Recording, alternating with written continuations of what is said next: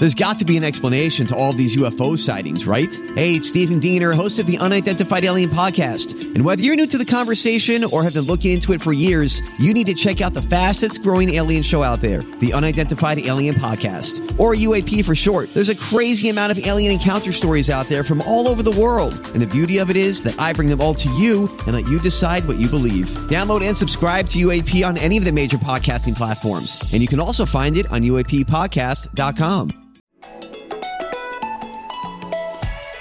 It's Friday, October 28th. From inside the WTOP newsroom, this is the DMV Download, brought to you by the men and women of Steamfitters Local 602. Get an estimate and learn more at steamfitters-602.org. Today, I sit down with Fairfax County Police Chief Kevin Davis to talk about an issue that doesn't get the kind of coverage that some may feel it deserves the safety of walking along the streets. Fairfax has lost 18 pedestrians so far this year, which he says could mean new traffic laws should be considered. Certainly, automated speed enforcement is something that's coming to Northern Virginia. It's something that's coming to, to Fairfax County. And while focus is on big cases out of Fairfax County that we talk about, like the killing of Hannah Choi and yesterday's arrest of a bus driver who was suspected of driving kids on a school bus while drunk, Davis says there's work going on to stop smaller incidents like car theft, which is the leading crime in the county. When we started that squad at the end of March, beginning of April, we were up in stolen cars by about 46%. And now we're up about 10%.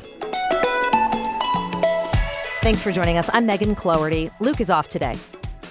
Wednesday night, 40 year old Elise Ballard was trying to cross the road, taking her chances by zipping across busy Route 7 outside the crosswalk just before 10 o'clock when she was hit by a speeding driver.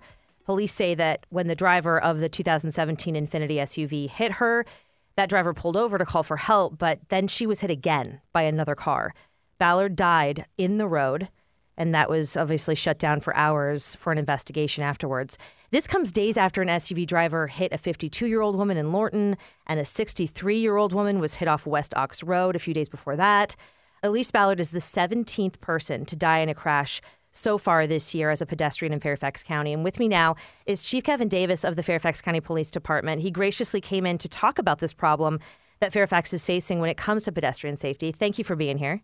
Thank you, Megan. Thanks for having me. Let's talk about the, the Ballard accident and sort of the circumstances of that because she was outside the crosswalk, which then it's like, okay, well, you shouldn't do that.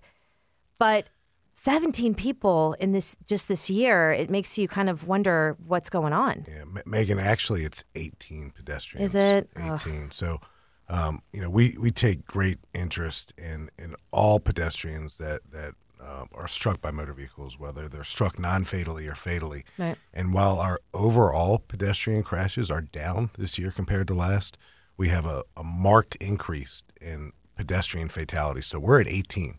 And, you know, they, they, they kind of have some common themes. Okay. And, and it's important for, for your listeners to know what some of those themes are, I think. And, and that's why, you know, I appreciate the opportunity to share some statistics because I think the statistics can in, inform our behaviors. So Yeah. 12 of our 18 pedestrians who have been killed this year are 40 and older. And you know, that might go against some assumptions folks have about uh, a profile, if you will. There is no profile. Uh, but Right. It's like not that they're- not all teenagers just trying to beat the traffic. no. It's like, 11 of our 18, Megan, are, are females. okay. So far this year, 11 of our 18 have been determined to be at fault in the crash. And, and certainly uh, that's sometimes tough to talk about because they're no longer with us. But Right. um, 10 of our 18 fatal- fatalities, uh, they, the pedestrians have been outside of the crosswalk. So it's really, really important to drive home the, the absolute necessity to look for the crosswalk, to find the crosswalk, and to, to cross when it's safe to do so, and, and to wear some reflective, bright clothing. It's, you know, we're almost hitting, you know, we're, we're going to be falling back another hour really soon. So, uh, The amount of accidents that we see jump up from the WTOP traffic center when you have that sort of glaring sun in the afternoon, Absolutely. it's harder to see. And then people are wearing dark clothing and you're not expecting them to be there.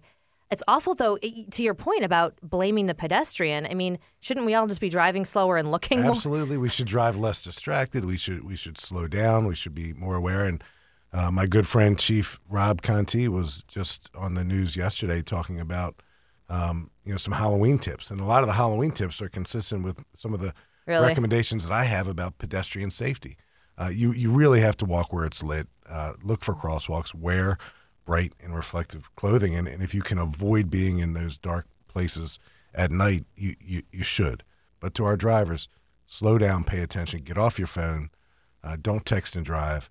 Uh, our motors unit yesterday um, was was out and about throughout Fairfax County, and they wrote 280 citations in one day. For what? Uh, speed, uh, distracted driving, particularly folks on their on their cell phones, um, unsafe lane changes. So I, I spoke to a, a judge a few months ago, and he told me that he has seen, especially during COVID and even post COVID, uh, less folks on his on his docket for traffic offenses. But he did say that the speeds he's seeing of the motorists that we are citing are higher than he can ever remember. So we're making a concerted effort in Fairfax County. Uh, we're going to write you tickets if you speed, if you make unsafe lane changes, if you tailgate, uh, if you drive distracted. Uh, the end of 2022 and certainly throughout 2023, traffic enforcement is going to be a, a top priority for the Fairfax County Police Department. Too many people are dying. In the case of Elise Ballard, she was hit. The driver then pulls over like into a parking lot nearby to call for help, but she's still in the road. And then someone else hit her, probably not seeing that she was there. If you are in a scenario where you see someone has been hit or there's something in front of you, you know what I mean, that's in the road that someone should know about, as a driver, what do you do? Do you like block Yeah. lanes? Dri- drivers panic. Um, you know, hopefully that's something that, that doesn't happen to, to folks, uh, Right. if ever, uh, or, or, or rarely. But but don't panic. Stay where you are, and if you have the ability to render aid, uh, render aid to the person that you just struck. That you might be able to save that person's life, particularly if there's there's bleeding, and you can stop the bleeding and call nine one one. But stay where you are. Put your hazards on. Make sure your lights are on. Okay. Stay where you are. Sometimes people panic and, and they drive away. Uh, that's happened on more than one occasion. But but we are uh, we've actually in 2022 versus um, 2021 we've written 6,000 more citations this year compared to last, and we've issued 7,000 more warnings this year compared to last. Does that make a difference? Uh, it we have about 400 fewer crashes overall. Oh. But but what we're seeing though, you know, we have fewer pedestrian crashes this year compared to last, but we have more deaths. So it's it's the speed of the motorists uh, and, and certainly the the decisions uh, pedestrians make, and they're not intentionally making bad decisions. No no one wants to get struck by a, a motor vehicle, but they're they're being careless and, and they're thinking uh, that they can that they can prevail in a collision with a motor vehicle, and, and you just can't. The human body's way too fragile. Um, let's talk about Route 7 because um, it's a busy area. Obviously, you know, there's businesses there, there's apartment buildings there, there's a lot more there than used to be there. Um, and it's no surprise there's more foot traffic. What can be done to better protect pedestrians? I mean, is it the police's job just to sit along Route 7 and ticket people? Or Yeah. how do you I- make. I- you know, we don't have the capacity to sit anywhere, Right. Whether it's uh, traffic offenses or, or, or crime trends and patterns, but uh, we're working with the Fairfax County FCDOT Department of Transportation to see what we can do if there are are environmental designs that we can alter. Um, you know, what can we do to like speed cameras or something like well, that. yeah, uh, certainly automated speed enforcement is something that's coming to Northern Virginia. It's something that's coming to, to Fairfax County. But if we can, um, you know, take a look at the crosswalks and make sure that they're uh, they're up to date in terms of being freshly marked. If there's some type of reflective um, things that we can do for for the roadway, uh, Fairfax County is committed to doing that because right now we're sitting at 18 pedestrian deaths. That's way too high Yeah. the bulk of them have really occurred since it's been getting darker earlier, and we're about to go into a period with, uh, you know, coming up. I think this weekend or next, where we're falling back another hour, so it's going to get darker even earlier. And it kind of coincides. This message coincides, and I mentioned Chief Conti. It coincides with with Halloween. Uh, make make sure that, that you you wear some reflective clothing. Uh, there's all types of things you can do to put devices on your clothing, whether you're walking or running or or, or on a bicycle. And, and our bicycle crashes and our bicycle fatal our bicycle, bicycle fatalities are at zero this year.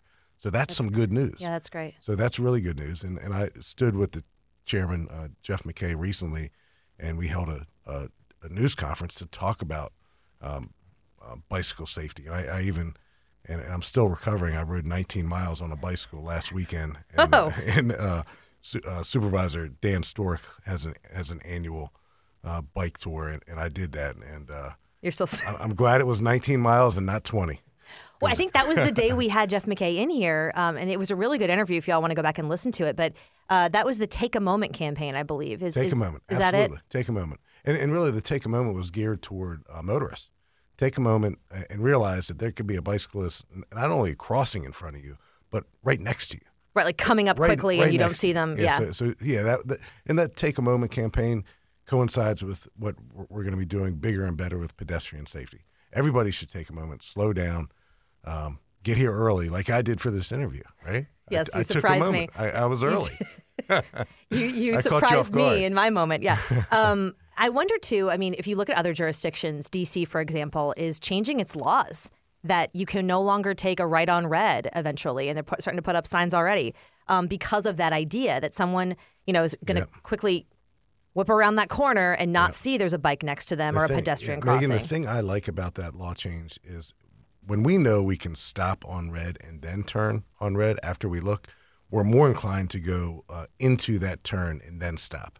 So just think about where your two front tires are when you're preparing to stop. Yeah. Hopefully, completely stop and then turn red. You're going to go up a little bit into that turn, and sometimes that's where the crosswalk is. That's where the pedestrian is. That's where the bicyclist is. So, so I really like that the DC took that move. I, I know Fairfax County will consider any and everything that we can, whether it's legislation or environmental design or enforcement. Enforcement's a piece of it, but but education is kind of the big picture. Do you think that that would should be a law in Fairfax County? I mean, would that make things safer? I think anything should be considered that makes our roadways safer for both uh, pedestrians and bicyclists and motor vehicles. Um, I was looking on Twitter because uh, Fairfax County often tweets, you know, this is the area we're responding to right now. This is what we have, um, the initial details of an investigation. And when it came to Elise Ballard's story, uh, there's a ton of comments on there from people who are genuinely concerned about that area, the Route 7 area in Falls Church. Um, one person suggested a pedestrian bridge be constructed over Route 7, similar to the one that just opened over 495 between Leesburg Pike and Chainbridge Road in the Tysons area, which actually is also bike friendly. Um, would you be open to that, or do you think you have any influence with the board of super- supervisors saying, "Hey, like these are really bad areas in our community. This is where we need to make some changes infrastructure wise." Yeah, we're we're one big team, uh, and I, I recently, before I drove over here to uh, the Glass uh, Enclosed Nerve Center, is it still called that? It is still Yeah, called that. Uh, I, I was with uh, Supervisor Penny Gross, and we were having the conversation of what more can we do. Now, we is not just the police; it's the government, it's FC dot, um, it- it's so many other other other partners. Uh, so we're willing to do and look and consider anything that makes our roadways safer. You know how crowded Fairfax County is. I think you know conservatively 1.3 million residents. Uh, and then you add people into the equation who, who work here and commute and drive through Fairfax County. It's the area's most populated jurisdiction, and, and we need to continue to lead the way when it comes to uh, safety measures. And, and Fairfax County has always been proud to do that. You know, we we have the largest motorcycle unit in the in the metropolitan area when it comes to police departments, hmm. and you know we so far this year when it comes to DUI enforcement, I'm more than happy to talk about the the bus driver yesterday. Very sad story. But uh, we arrest three and a half, 3.5 um, people a day for, for drunk driving. 3.5, so a half a person. half a person. You know, it's, it's math. um, but, Okay, but, but, so that, that's a big average of three three well. people a day. Ish, Yeah, and, and yesterday the the school bus driver that we arrested, um, I don't know if you know this. I, I I think Jackie Bensen reported it on Channel Four, but Yeah. his blood alcohol content was 0.20. That's outrageous. So I mean, this is the story. Yeah, this is the story of a, a school bus driver who was it was a charter bus basically that a DC elementary school, middle school, uh, merch school basically. School, yeah, hired the bus company to take the kids to a pumpkin patch and back, and he ends up going off the road, hitting a rock. You know, I mean, thank God nothing worse happened, but it was. y You see a school bus accident, and you get very nervous, and it ended up that he had a. A blood alcohol level. I mean, what? It was like one and a half times, right? 0.20. Yep. Over Yeah, what? More than twice. Yeah. Uh, and, and then you know we suspect he, he may have been um, smoking marijuana as well. So that's all under investigation. His license was actually revoked in Virginia because of a previous DWI, and his license was suspended in the state of Maryland. So there's no way on God's green earth he should have been driving that school bus. And there were 44 kids, you know, young children on that bus, and some of them suffered some bumps and bruises. It happened right next to our police academy, Megan. So when that bus was out of service, the bus that was with it couldn't accommodate the additional children. So we brought all the kids to our police academy, and they got to to hang out with a bunch of Fairfax County cops for a couple hours, and we ended up getting them home. But what a long day for those kids and, oh and those parents, and, and all because the the school wanted to do something nice for those children that they, they'll probably remember forever and take them to a pumpkin patch. Right. And that's a pretty cool thing to do. Yeah. Um, but but the the adults who are charged with our children's safety uh, have to be vetted, have to be scrutinized, and it's it's outrageous behavior to to drive drunk. Period. But especially when you're transporting 44 kids. What happens? Obviously, we know this uh, driver is facing charges. What about the company that allowed him to drive? Yeah, I think that's all going to be part of the investigation, um, or certainly the review. Um, but yeah, he, he should never be behind a wheel, whether it's a bus or a motor vehicle. Again, he's lost that privilege, and, Wow. and driving is a privilege; it's not a right. Yeah. Just to finalize this this pedestrian education effort, I mean, are there certain areas that you think, gosh, I'd take another second before I cross that street? There's a few clusters: Route One and Centreville and Reston. Th- th- There's uh, the pedestrian and motor vehicle crashes are are spread throughout Fairfax County. Right. Uh, but there are certainly some trends and patterns, and where you see more people walking, uh, that's where you're going to have more, particularly of the pedestrian crash and, and fatal and non-fatal issues. Wondering about um, the Silver Line extension. So we we don't have a date yet. Um, we were all eager to hear one yesterday. we didn't get one, but um, hopefully the Silver Line extension will be opening around Thanksgiving, which just means more traffic and more pedestrians around those specific stations. Right. Um, obviously, this is a Metro Transit Police issue, but when it comes to the roads around the stations, that's you guys. That's us. Um, what are you preparing at all? Is there more patrol expected in like? Because again, you know, for the holidays, it's going to be crazier. Yeah, Mike Anzallo is the police chief of the Metropolitan Transit Police Department, and he sends one of his captains, a guy named Rob Brewer. And I've known Mike Anzallo, Chief Anzallo, and the captain that he sends to our weekly crime meetings routinely. And we discuss these issues. What's going to be the impact of the extended Silver Line? We talk all the time about what's going on uh, in and around Tyson's. So we've had some uh, some great successes because of our partnership with Metro Transit uh, Authority Police Department. That's a mouthful. Sometimes It I, is a lot. Sometimes I twist it, um, uh, but they do a great job with with outreach to the affected police departments, and, and our relationship couldn't be stronger with them. And and, and from that, we should have a, a safer environment, whether it's motor vehicles uh, crashes, whether it's robberies, whether it's uh, automobile thefts, Mm. thefts from automobiles. That's the biggest crime. It's the thefts from the from motor vehicles, and we've had some successes ba- based on our partnership with with Metro Transit. Um, are there areas that you haven't seen a lot of activity that n- now will see much more activity when those stations open? I, I'm not sure. Okay. Uh, It's I'm hard to tell. sure. It, it is hard to tell. It's hard to tell the impact and, and the interest. You know, one of the things we, we always try to do is, is you know predictive analysis. Yeah. some people say is pie in the sky, but it's really not because crime trends and patterns move. Because if police are effective in one area with enforcement or education, it, it's going to move. And I'm thinking particularly the the theft of automobiles. And, and we've done really, really well this year because we created for the first time a full time auto theft team Right. uh, the ACE Squad, uh, Auto Crimes Enforcement Squad. They've Did you just name it that so you could call it the A Squad? well, they they they wanted to call it the A Squad, and I said it's a cool name, but you got to live up to your cool name, and you got to reduce auto thefts in Fairfax County, and they have. When we started that squad at the end of March, beginning of April, we were up in stolen cars by about forty six percent and now we're up about 10%. So they've greatly slowed the rate of auto thefts. And we did something else unique, and we formed a catalytic converter task force because catalytic converters and the precious metals are worth so much. Yeah. We've greatly slowed the thefts of catalytic converters. Uh, and That is such an interesting crime because it takes like 10 seconds to get those things. Absolutely, It's And- so fast. And we've partnered with some some local body shops, and, and they're they're engraving some catalytic converters for folks. Of course, you think it can never happen to you, but it, it can happen to you. Engraving them? They engrave them with um, I- I- identifying marks so we can recover them and tie them to a particular crime, so we can charge someone with that crime. like a VIN? Uh, a or what- or social security number, driver's license number. Uh, Huh. but- yeah, That's yeah, interesting. Yeah, so so we've had some successes with that, and we've made so, some arrests um, with, with that as well. So you know, when a crime trend and pattern kind of sneaks up on you, you you've got to do something proactive um, to stop it because you know the weather, Megan, is inevitable. crime is not inevitable. That's where the police can do something about it. So we have to be proactive. People are bringing their cars in to be engraved while the catalytic So converters are still in our- there? Our or district commanders, several of our district commanders have identified body shops in their patrol districts. So what we ask them to do, and they do it out of the goodness of their hearts, is they'll, they'll engrave like your driver's license number on your catalytic converter. So if someone steals your catalytic converter and we later find it in the back of someone's trunk or or truck, Yeah. we'll be able to tie that catalytic converter back to, to you. It's good. It's good. It's a good community partnership, business partnership, and, and we're proud to do it. I'm sure other jurisdictions are doing it as well.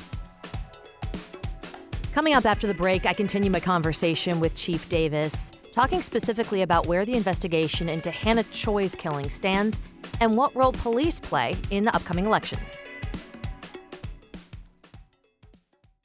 Backed by the experience of its hardworking members, Steamfitters Local 602 is ready to take on your next commercial heating, cooling, HVAC, or refrigeration project.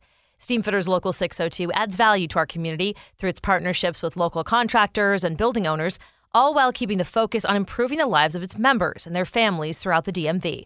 For work that's on time and on budget, go to steamfitters-602.org to schedule your next project.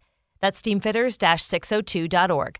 Steamfitters Local 602, changing lives. Explain your DNA on, on 10 cases, man. You're inside the police interrogation room with the alleged Potomac River rapist. I'm not guilty on any of this stuff. So calm, so reasonable. Could this be the man who terrorized women for nine years before murdering a brilliant scientist two decades ago? Experience one of the most fascinating true crime podcasts available. Join crime reporter Paul Wagner for Unknown Subject, Season 3 of WTOP's American Nightmare series. Search American Nightmare Podcast on all podcast platforms. Back now with Fairfax County Police Chief Kevin Davis, um, talking about teen crime, possibly car crime. They're kind of intertwined.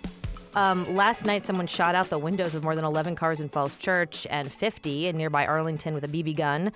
It seems like a harmless teen crime, but if it's you and it's your car, it's expensive and annoying. And it also kind of gives people a sense of like, am I not safe in my neighborhood? What's going on here? What What's with that investigation? Think- what's, what's being done about that? So that that's underway right now. Inevitably, we'll get tips from the community about that. Anytime something like that happens, we tend to get tips. But anytime the sanctity of your home or Yeah. your car uh, is violated, it makes you feel differently about where you live.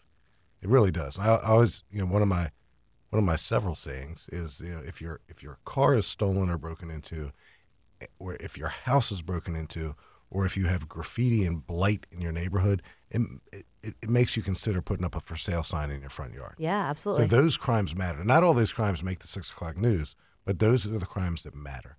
And you know we're committed. Uh, and again, you mentioned earlier that earlier that Fairfax County is the safest, largest jurisdiction in the country, and we still are. Present tense. So when you take the the the raw number of crimes that you divide it into our huge population, that's where you come up with that ranking.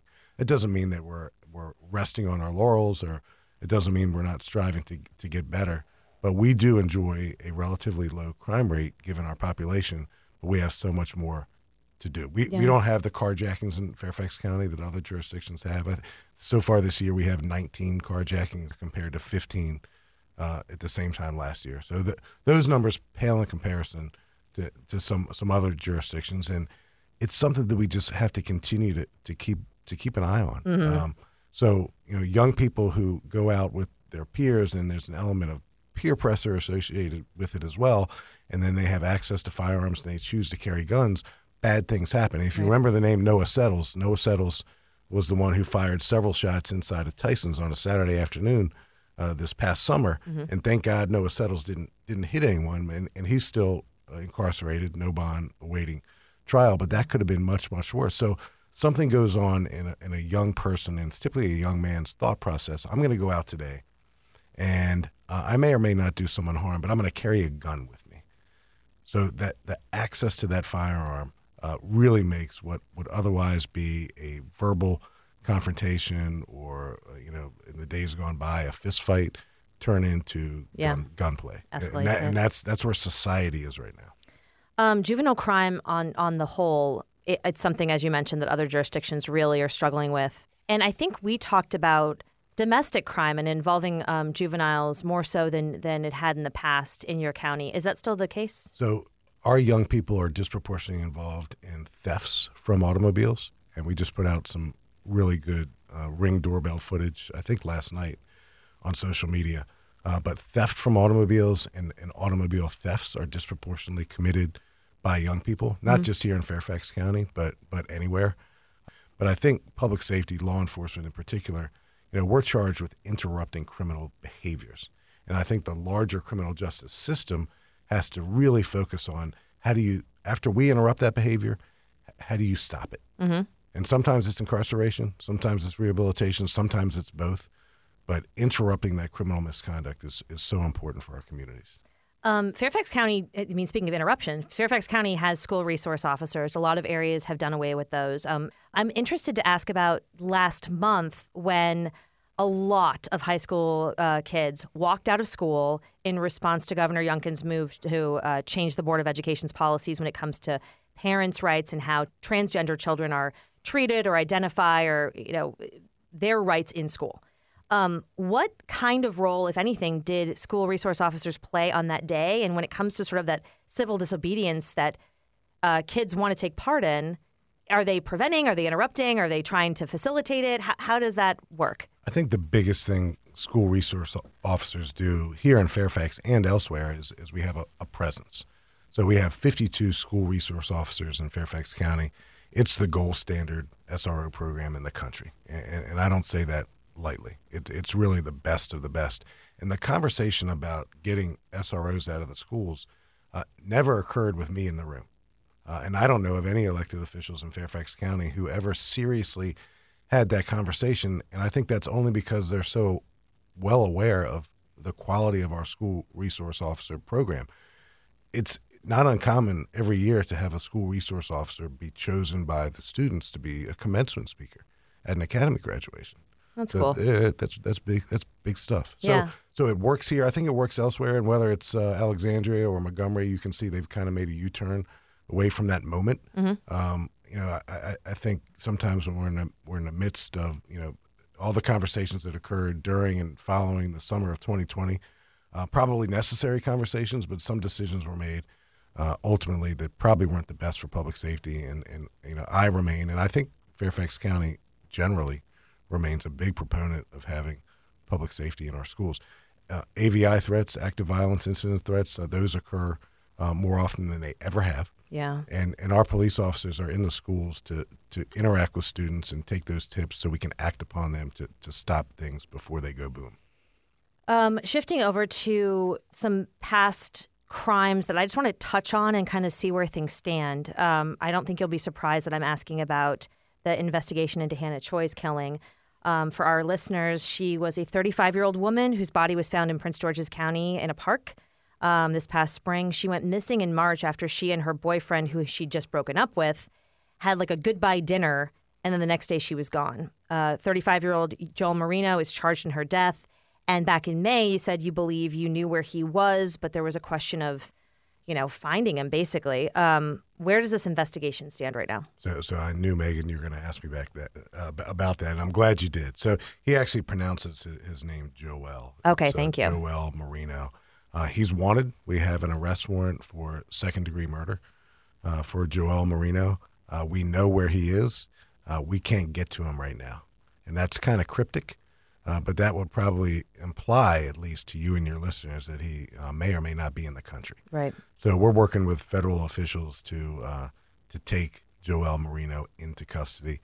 Uh, that case is closed in so much as we have an, a warrant for his arrest. We don't have him yet in custody, and there are a lot of people working at the, the federal and local levels to make sure that happens. I, I, I want to close that for Hannah Choi's family.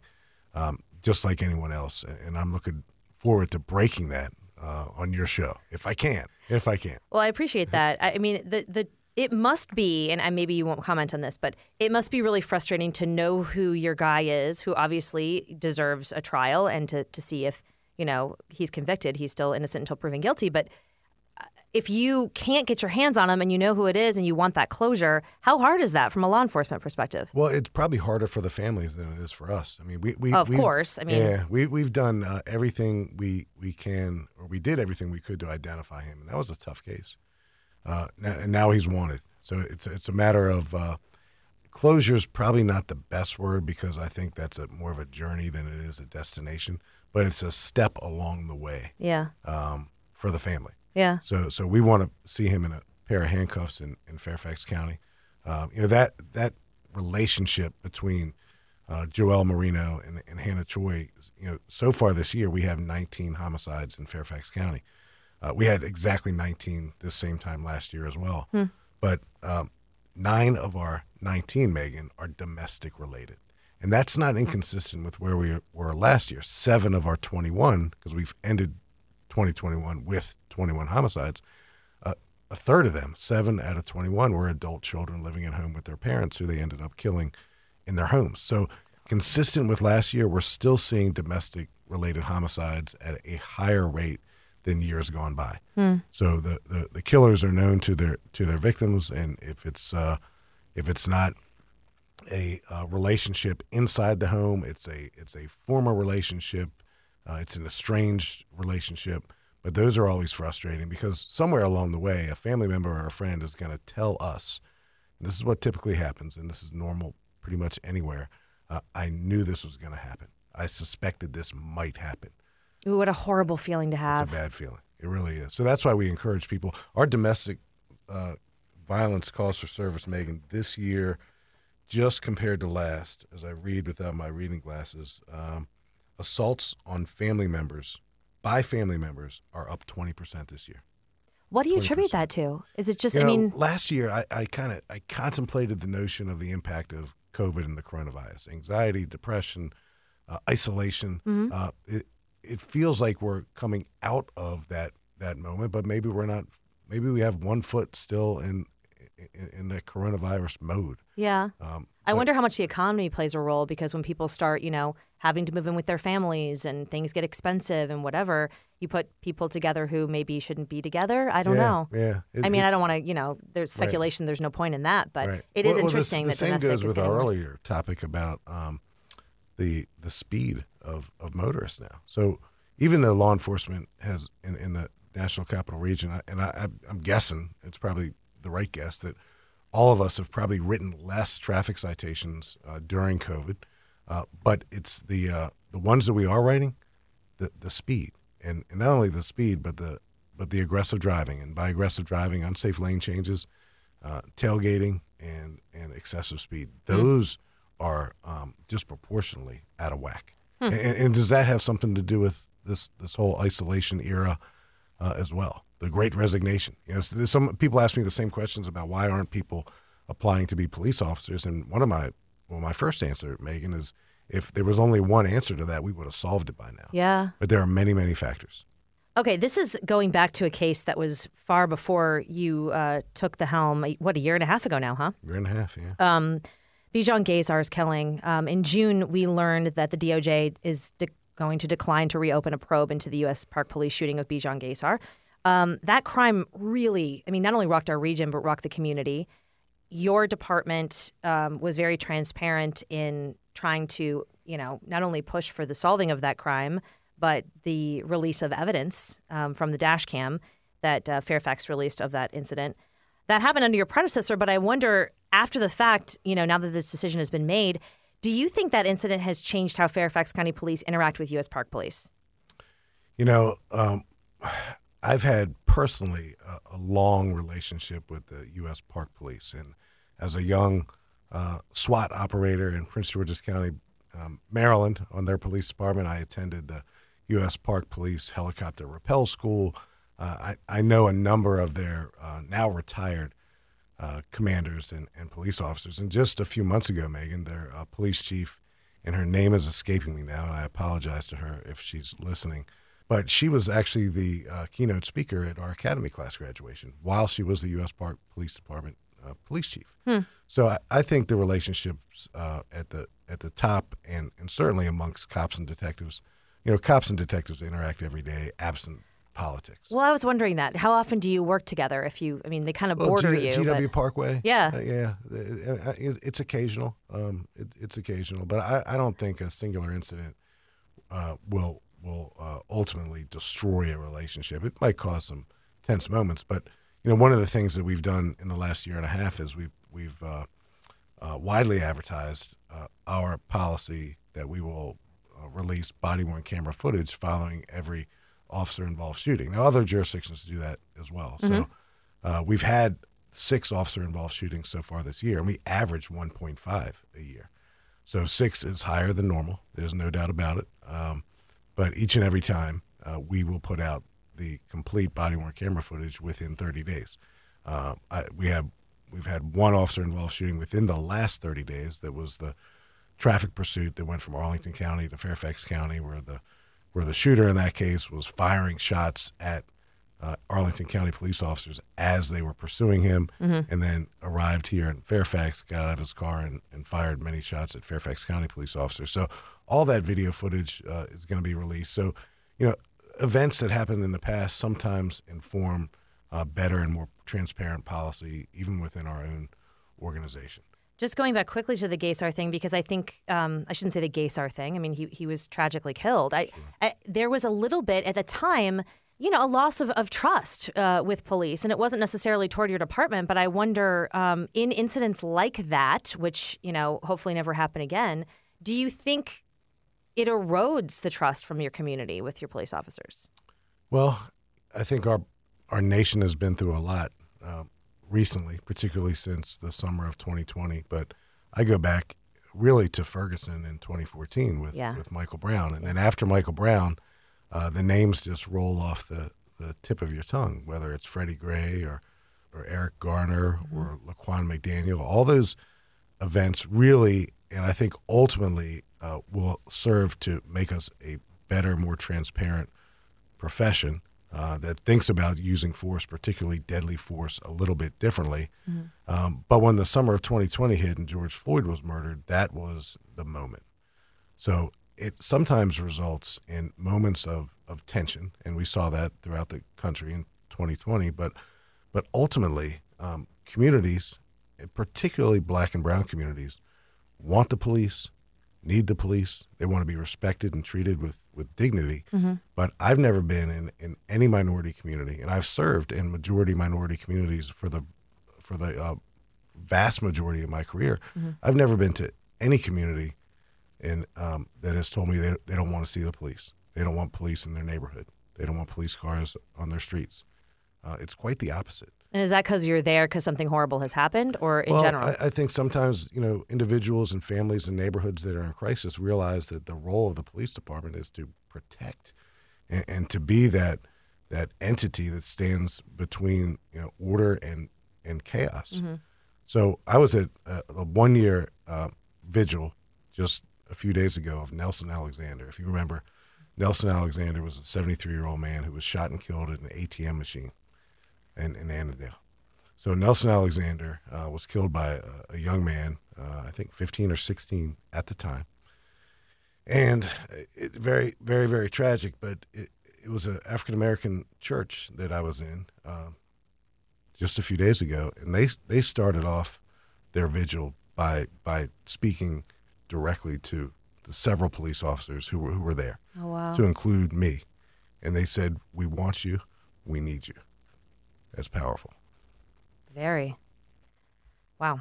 Um, I, I kind of want to take this and, and, you know, not, we usually talk to you about things that are awful to talk about, right? I mean, is, is there something on your radar? Is there something maybe you guys are doing, I don't know, around the Halloween holiday or something fun that Trunk or treat. it's like a good, like it's a good so, police yeah, story. well, I don't Megan, know. I- I ju- are you well, dressing up this year? So I I, I um I judged a, a Halloween decorating contest today. That's not going to make the news or anything, but but that was that was fun. Did it make you feel bad about how badly your house is decorated compared to theirs? Yes, but but no. So the uh, the the men and women who serve in, in this profession, whether they're professional staff or or sworn, um, need need a boost right now.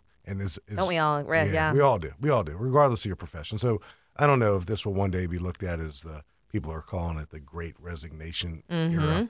Um, and and certainly, you know, anytime I say to someone that we're having trouble hiring cops, uh, I'll sometimes hear in in, in, a, in, a, in a retort, "Well, I can't hire waiters. I can't hire construction workers. I, I can't hire, you know, you name it." Yeah. Um, but the difference is when when we're having challenges hiring public safety, whether it's police or fire, that has an impact on the community uh, in, in terms of life or death.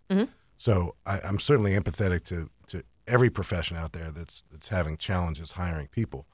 Uh, I don't know what, what, what everyone's doing. I got four kids in their 20s, and um, th- there's no, no great resignation is allowed in the Davis household. they all have to be gainfully employed, full time in college or gainfully employed. But but I think the country's certainly, and even with the traffic congestion, um, it seems like there's the motorists are back, and it seems like rush hour is back, and it is back.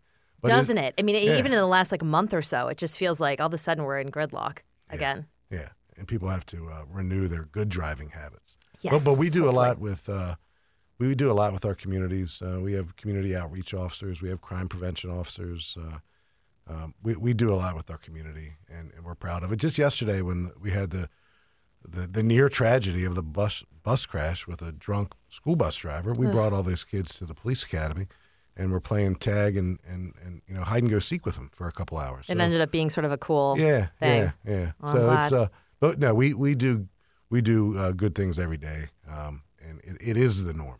It really is. But we have to spend or try to find more time to celebrate those moments.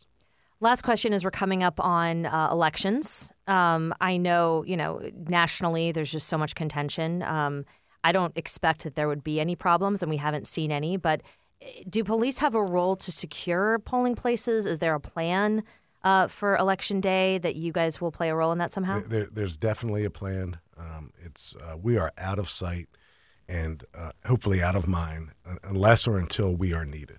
Uh, we certainly don't want to establish a presence at any polling sites that can be interpreted by anyone as in, intimidating. Right. Um, so that's the last thing we want to do. But but we have assets that, that are nearby. We have plans that are in place. We have extra commanders and supervisors working on these particular days to be able to respond immediately to to anything, uh, from a, a verbal parking dispute to a disruption of some sort that that hopefully does not happen. But we we take that really really seriously. Uh, you, you probably saw there was a, a press release from the U.S. Attorney's Office just the other day, uh, the FBI arrested a man uh, for crimes committed on January 6th at the U.S. Capitol, uh, right here in Fairfax County. So our detectives are part of that task force. Um, and the U.S. Attorney's Office press release acknowledged our participation. So, um, you know, we, we are we are always partnering with people. You can't not partner with people in the National Capital Region. You, you, we can't do this alone. And you know everything you'd have to have me on another hour to talk about the, the, the ongoing, present tense, ongoing Thursday, Friday, um, and Saturday protests at the three justices' homes who live here in Fairfax County. So they're peaceful, uh, they're lawful, they're orderly, but they still happen every Thursday, Friday, and Saturday, and we still have to dedicate, um, you know, assets and personnel and make. How many officers do you have there if, if you know it's going to be peaceful? It's just a few. It's just a few. And again, they're out of sight, out of mind, but we make contact with the organizer just to make sure they know we're there. Yeah. Um, you know, uh, so th- they, they have been peaceful. And, and this all started back on May 9th. I was going to say, how long do you think it's going to go, or do you have any indication? I, I, if, if I were a betting person, I would have lost a bet because there's no way I, I, I would have bet back in May or June when we were in the heat of that moment that it would still be going on here as we approach the end of October. Yeah. So um, yeah, it it's, still does go on. But you know, the way it's happening now, the protesters and, and they're typically the same protesters. Uh, they'll take selfies with cops. They'll they'll give us water bottles. They'll shake our hands, um, and and vice versa. So it's uh, it's peaceful. It's lawful, but it, it's still another thing, another responsibility that the police have to take care of. That mm-hmm. not everyone realizes we have to take care of it on, on, on any given day. Well, we're glad you're out there. Chief Kevin Davis with the Fairfax County Police Department. Thank you for coming in and kind of going over what, you know, really is of concern and something to be celebrated in your community. Happy Halloween, Nate. Happy Halloween. and this was a really long show, so I'm going to keep our little light part short. I'm going to tell you guys my three favorite Halloween candy types, I guess you would call them Snickers, Reese's Cup, Almond Joy. I bet you didn't suspect that. Um, I hope you have a great Halloween. Hope your kids don't bring home too much candy that you'll have to drop off at the office on Monday. And we will see you back here next week when Luke returns with me on the DMV download. We are sponsored, of course, by Steamfitters Local 602. Our managing editor is Craig Schwab, and our music is by Real World. Leave us a re- Leave us a review and rate our show if you get the chance, and follow us on social media, we post content every day from behind the scenes. You can find out more about this podcast and become one of our VIP listeners at dmvdownload.com. The DMV Download is a product of WTOP News. Listen on 103.5 FM in DC, 107.7 FM in Virginia, 103.9 FM in Frederick, Maryland, online at WTOP.com, and on the WTOP News app. Have a great weekend.